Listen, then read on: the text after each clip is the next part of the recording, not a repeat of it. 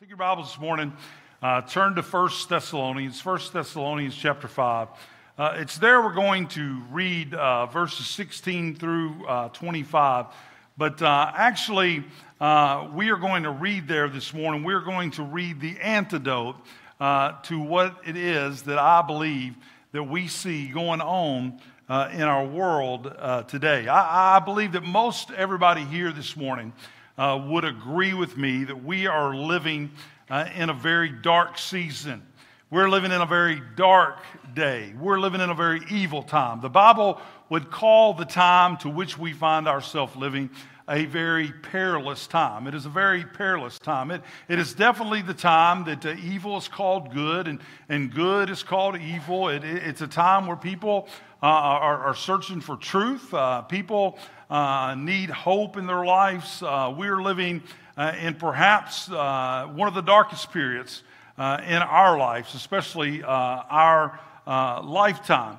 And so often uh, a, a pastor's job on Sunday morning, certainly to glorify God, certainly to edify saints, certainly to try to, to win somebody to Jesus. But a part of that edification uh, is to encourage you. I, I, most of you all don't really matter, but this is the last Sunday uh, in our church year before we open up uh, this next month, which we're going to spend the whole month uh, on the topic Overcomer.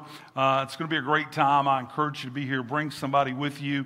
Uh, but uh, I thought this would be a good way to kind of close out uh, our church calendar year, because I want you to be encouraged. I want you to know today that no matter how dark, no matter how bleak, no matter how crazy, no matter how confusing the times to which we live in, that uh, you and I should be settled, uh, we should be secure, uh, and we should understand where we're at. Uh, and there's some things. That's why we're going to read these things this morning. There's an antidote Uh, to kind of go up against what we're finding in the world. Keep in mind today just simply two verses. One verse is simply this, and we know it by heart. Greater is he that is in us than he that is in the world. Everybody say that.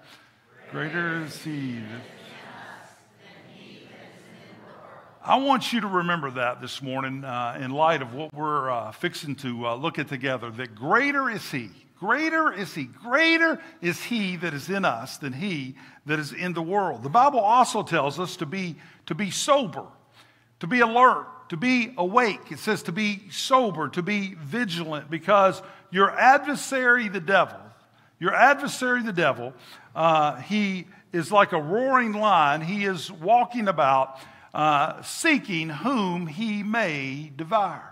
In other words, you and I today, Uh, we have an enemy. In the midst of all of this darkness, we have an enemy that's, that's seeking to devour us, seeking to break us down, seeking to, to challenge us. And so this morning, I want to put a tag on this message: becoming victorious over the enemy. Becoming victorious over the enemy. And in First Thessalonians, we see five things, and there, there could be thousands of things, but this morning we're going to look at five things, and the first thing we're going to look at uh, may be the most important, because if you're not at this first point that we're going to look at this morning, then you're probably going to have problems with all the other four points, and you'll probably have problems with all the nine hundred ninety-five plus points, uh, because it's so important today in this dark season, in this dark world.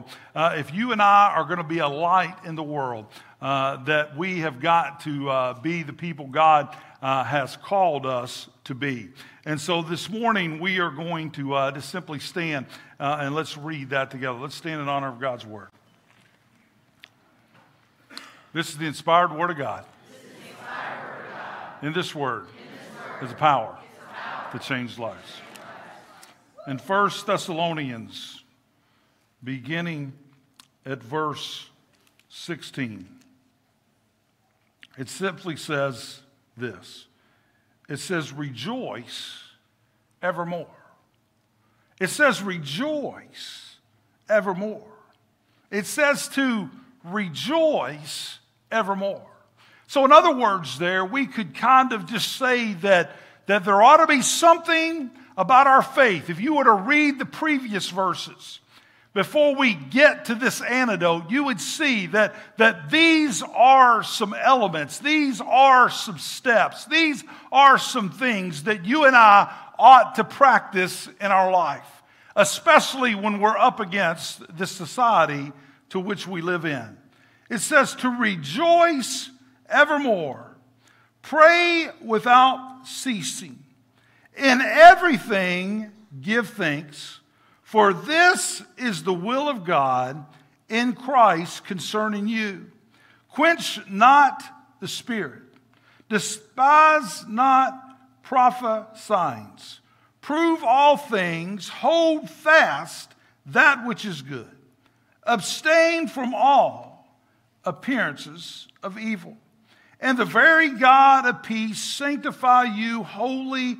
I pray, God, your whole spirit and your soul and your body be preserved blameless unto the coming of the Lord Jesus Christ. Faithful is he that calleth you, who also will do it. Brethren, pray for us. Let's pray.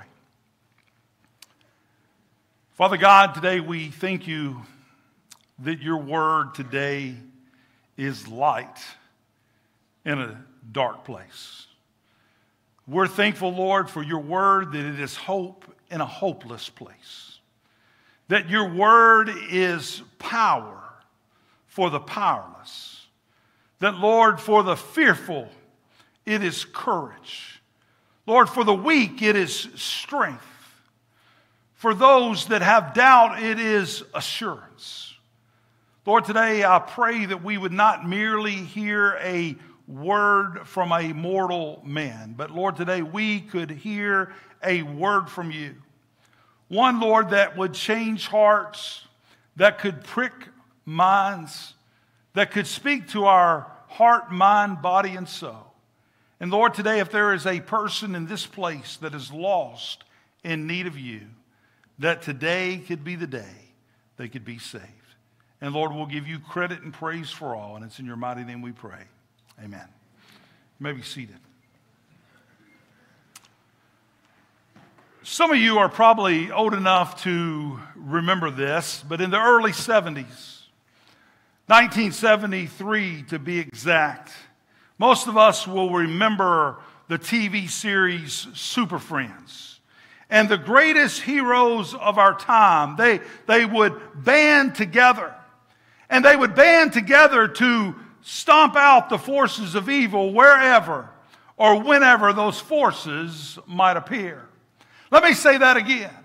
I know it was a make-believe, but, but, but, but, but Super Friends, the, the, the whole mix, the, the whole premise was that they would band together to, to stomp out the dark forces to wherever they would lead or whenever those forces might appear. They were characters that would be Superman. They would be Batman and Robin, Spider-Man and Aquaman and Wonder Woman, and together with their apprentice superheroes, there would be Marvin and Wendy and Wonder Dog, and, and, and they would make up the, the Super Friends and the friends of the Super Friends. And they all had enemies. We know that Superman's arch enemy was Lex Luthor. And Batman and Robin, they fought all kinds of enemies. But, but some of the biggest enemies they ever fought was the Joker and the Penguin. And Spider-Man, he, he would deal with Doctor Octopus and, and, and, and Venom. And Aquaman's arch enemy was the Black Manta. And Wonder Woman's arch enemy was Cheetah. And whenever something bad would happen in the land, they, they, they would call on the, the super forces. They would call on the Super Friends. And, and the Super Friends would come and, and they would mop it all up. And, and they would kind of beat it back. And they, they would kind of set the world back in order. Now today, friends, let me just tell you from the start today, more than ever, we don't have the Super Friends, but we have a Super Jesus. And if there's any hope for America, it will be Jesus Christ. If there's any hope for our country, it will simply be God and God alone, plus nothing, minus nothing. We're living in a dark hour, and friend, we need to call on God and we need to call on Jesus like never before. But the question of the hour is, how has Satan been so successful? How have we gotten to this last Sunday in the year twenty twenty-three? How has our government become so rotten? How have our streets become so broken and decaying? How come our workplaces no longer are the workplaces that they used to be? How come our families are, are so broken? And how come our children are, are marching around so messed up? How, how did our school systems get to, to where they are? How, how did we start dealing with all of this gender stuff? And how did we start going into all of these areas of, of evil and darkness? How is it that, that, that, that Satan has been so successful doing what he's done? Matter of fact, today, if we were to take a survey, person after person, family after family, generation after generation, house after house, uh, marriage after marriage, we would know somebody that is dealing with dark times, that are dealing with hurting elements to this thing called life. And we would understand very quickly that we would know that, that Satan is that roaring lion. He is having a lot of victories today. We would know today that a lot of the suffering that's going on in this world today is because I believe that enemy forces have moved in.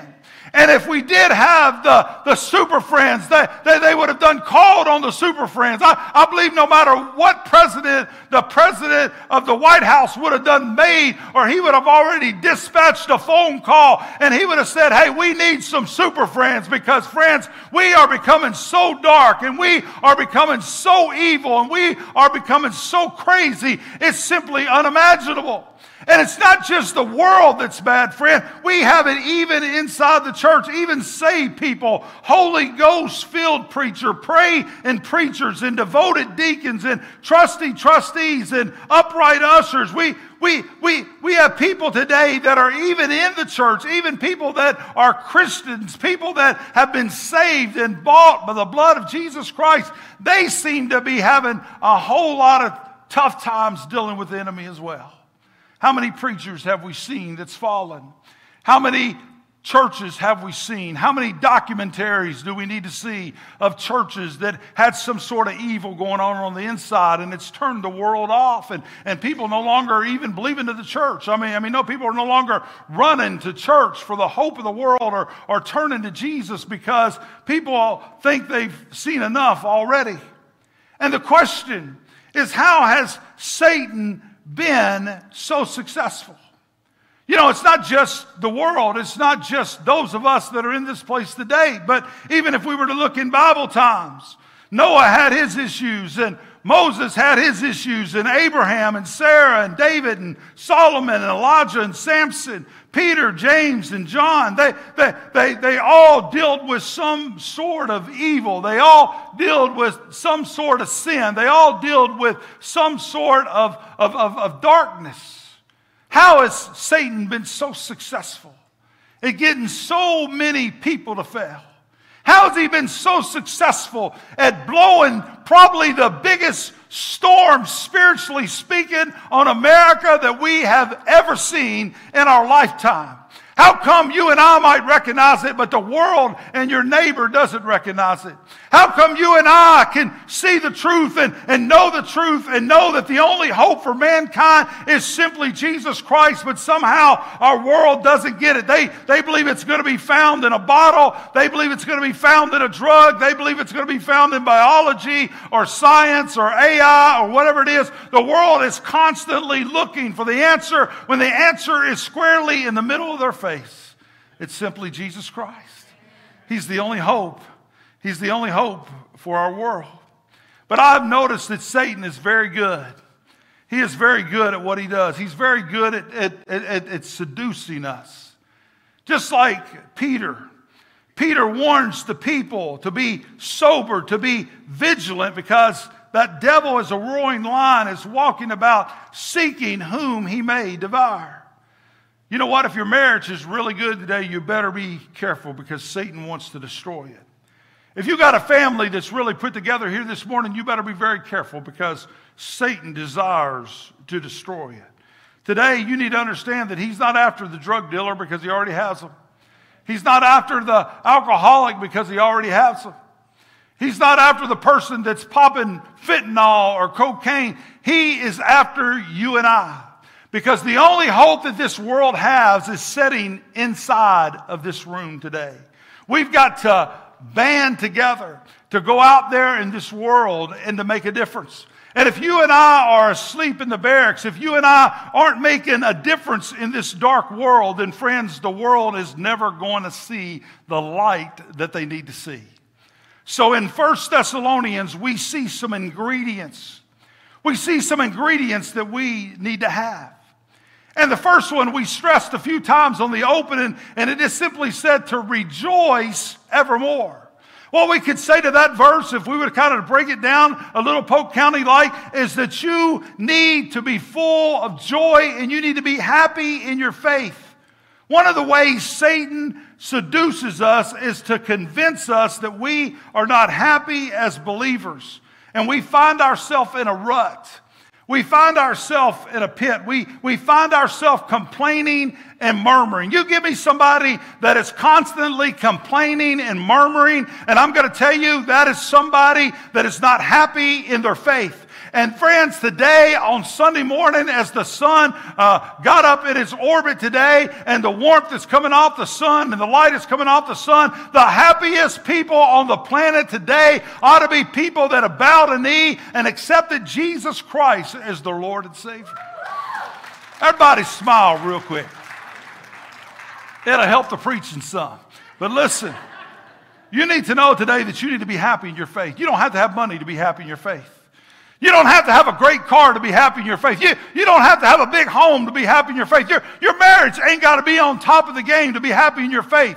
I mean, your kids or your prodigals don't have to be home to be happy in your faith. You need to be happy in your faith just simply because of your personal relationship with Jesus Christ. Every day that you wake up in the planet, you need to find something that you can be happy about, something that you can smile about, something that says that, hey, I may not have all the money, I may not have cars, I may not have houses, I may not have this or I may not have that, but I can still be happy in my faith.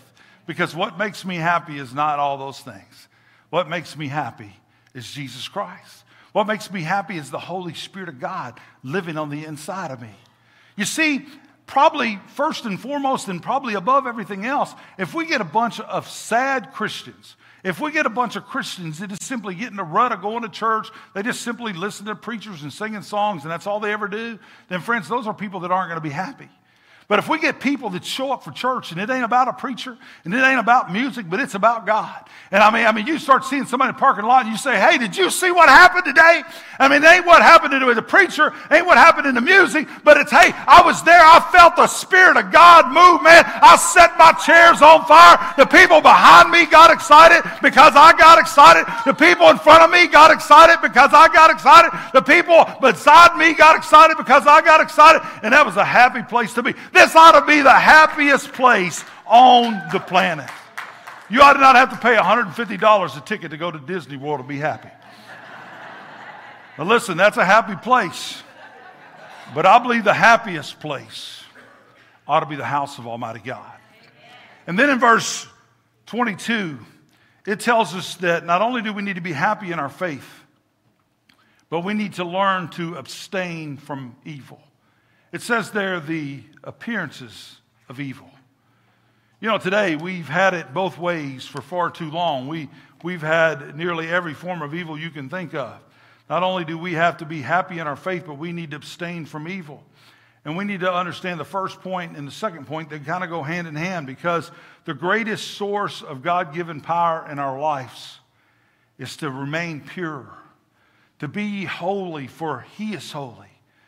You know, I, I, I, I would say this, but, but, but you know, living here, especially in, in, in this area, uh, as, a, as a pastor, I'm probably fairly sheltered. I'm, I mean, I come to church. I'm, I mean, I go out to eat from time to time. I'm not that sheltered. I watch some T V, so I'm certainly not that sheltered. But, but let me tell you what, I, I don't really get out there, get out there. You know what I'm saying? And maybe you don't either, but I'll tell you what, you go on vacation. You go on vacation for seven days, and I'll tell you what, you will get an education. You will find out some things that you never thought you would ever want to find out. I mean, you'll find out that somehow you're behind like twenty years. The world has advanced like so far ahead of you. You know, I mean, we are living in a strange society. I mean, a very uh, worldly society. And Satan is trying to do that all that he can do to whisper into people's ear. He's trying to tempt us. He's trying to seduce us. He, he, he's trying to get Christians to not be happy. And if you're not happy, then you're going to have a real hard time abstaining from evil. Because let me just tell you what, friends, when you're not happy in your faith, I mean, everything else that would go underneath that is going to struggle. So we need to be happy in our faith. We need to abstain from evil. And then in verse seventeen, it says, unceasing in a prayer life. Now, I'm not talking about uh, lunch prayers. I'm not even talking about bedtime prayers. I believe prayer. I mean, I mean, those, those, those are good prayers, but I, I, don't, I don't think those are the. I don't think those are the super prayers.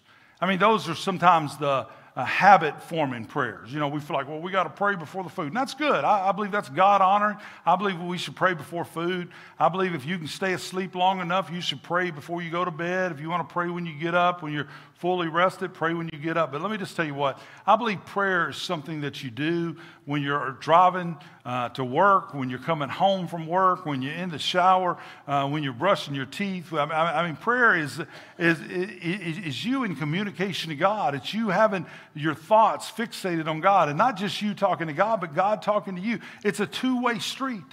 And that's what it says here in Thessalonians. It says, says the way we fight back this evil is to be happy in faith, to abstain from evil, and to have unceasing prayer life. And then in verse eighteen, we see a very interesting one. It tells us to be thankful and to be grateful. You see, in order to live a seduce-proof life, you've got to have an attitude of gratitude. You have to be real careful in this world with dissatisfaction with your faith. Because if you get dissatisfaction with your faith, you might have a dissatisfaction with your marriage. You'll have a dissatisfaction with relationships. You might even have a dissatisfaction with yourself. I'll put a coin in the meter and park there right quick. You need to know that you are fearfully and you are wonderfully made. You are God's man. I mean, you just need to say, I am it, baby. I mean, God designed me from the ground up. And I'm not talking about pridefulness or conceit. But let me just tell you what, you're God-made. God made you exactly who you are. He knows the number of, of, of hairs on top of your head. Now, for some, it don't take him much to remember because it's only like two or three.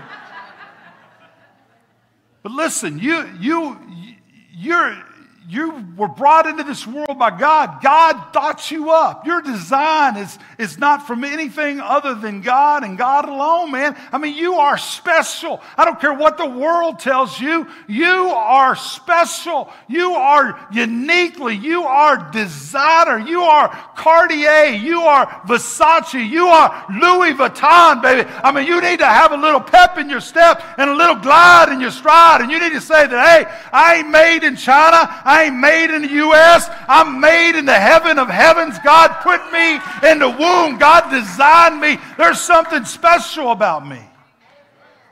And I'm not, like I say, I'm not talking about that conceitedness thing.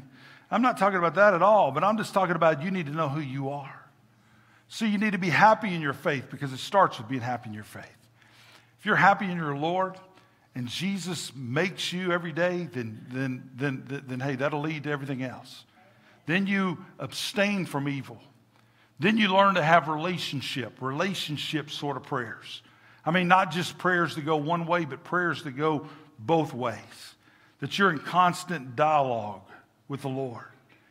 And then you will be grateful and thankful. You know, I, I, don't, I don't know if you, you ever think about this. I, I get to think about this a lot because I guess I go to the hospitals and stuff. But, but today there are people that are fighting for their life. Some of them are little kids.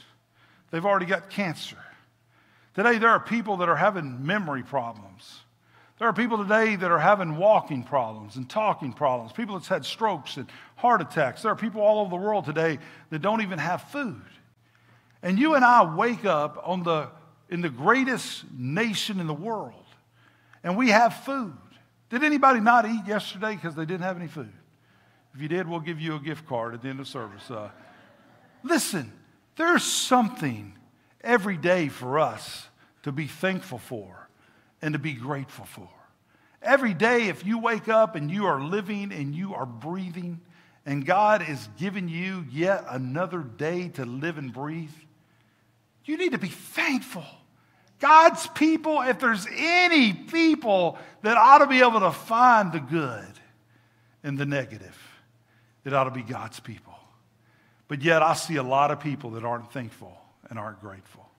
Sometimes, even as we get older, and I and I, I love the older generation. I, I I love that group. I love to be with that group. But sometimes we we begin, and, and it's happened some to me, to be honest with you. When we get older, we kind of start getting more grumpy. Or have you noticed that?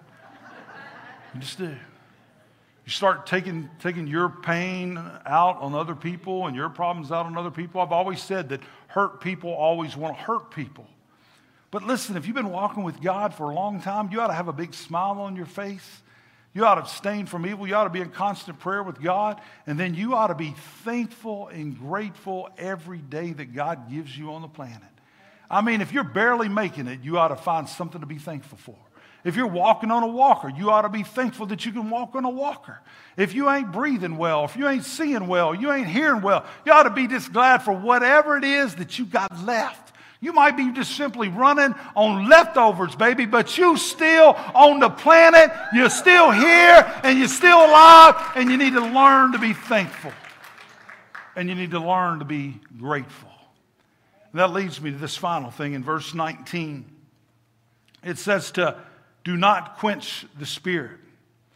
Because see, when you slip in your faith, you get involved in evil. You stop praying. You're no longer grateful. You're no longer thankful.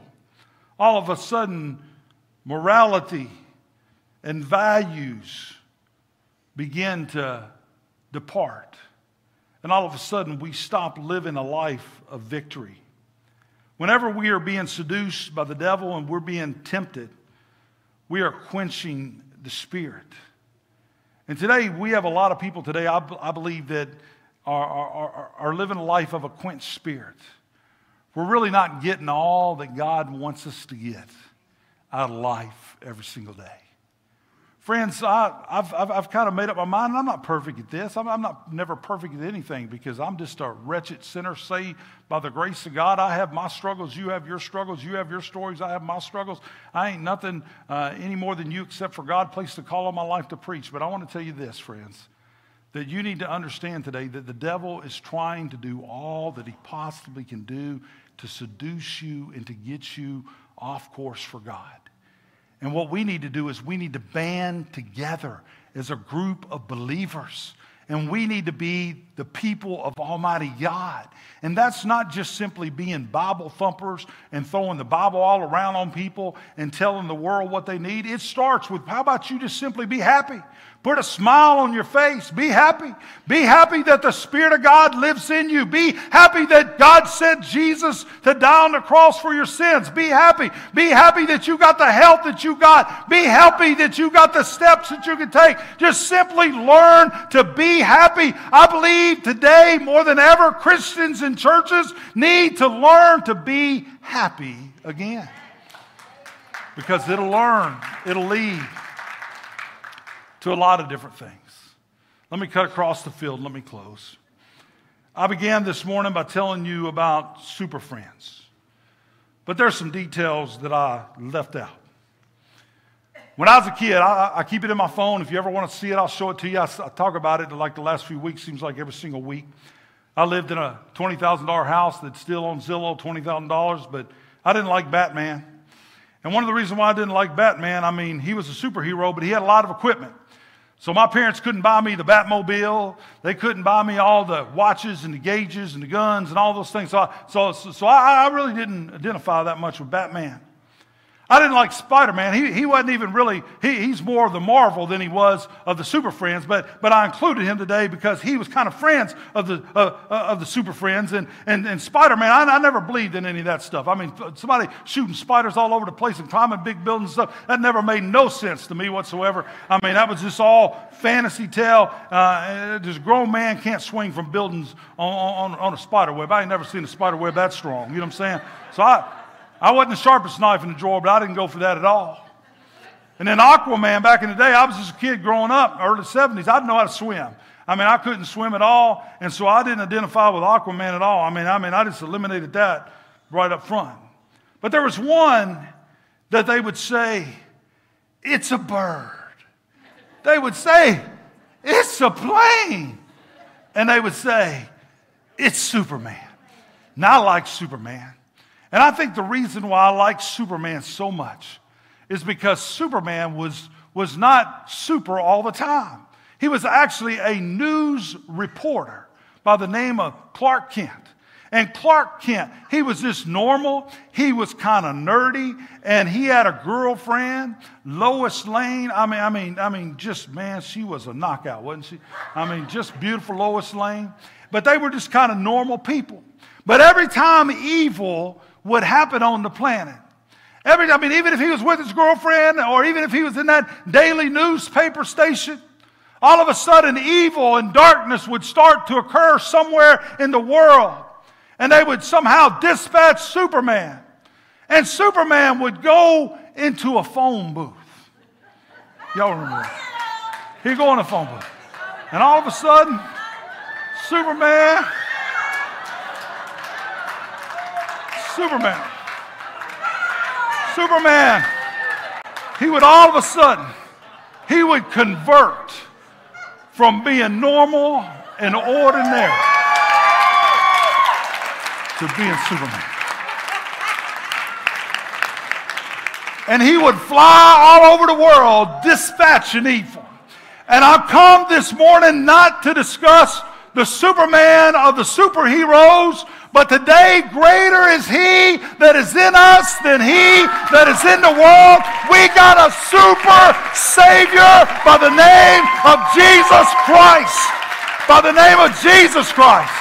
And friends, today we need to band together to stop out the evil in this world, and we're going to do it by being happy. Friends, today you've got something locked up inside of you. You, the world may not see it.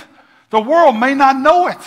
But Jesus lives inside of you. You got a, a super Savior living inside your life that will allow you to overcome things. That, friends, when the world is crying, you can smile. When things are bad, things can be good for us, because in the end, you and I know how it turns out, and every day that I live, I'm longing for that day. I can't wait. I honestly can't wait. Honestly, I've, I've, I've read some sermons that I might have just been running on, on, on, on, on, on empty. But I'm going to tell you what, I am so looking forward to the Lord's return. And I believe that we're closer every single day. And I stopped by to tell you this morning, friends, that, that there's probably thousands of antidotes to this dark world that we're living in, but I think it starts with you and I just simply being happy. Can you be happy in Jesus again? Can you just simply be happy in the Lord? Plus nothing, minus nothing. You don't need anything else. You don't, you don't, you don't, you don't need a, you don't need a new car. You don't need, need any of those things. You, you just need to be happy in Jesus.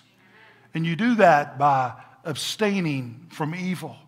You do that by unceasing prayers. You do that by being grateful and thankful for the life that God has given you. And you do that by not quenching the Spirit. Everybody smile again real quick. Maybe it's been a while since you smiled. Because you know what? In this world, there's a lot in the world that makes us want to frown. I'm just telling you, friends, it's time for us to be happy again. And you know what? Somebody will pull you over, and they'll say, what are you happy for? And you can say, with all I see, it must say that our God is on his way, and he's coming again real soon. Let's stand this morning. Let's pray.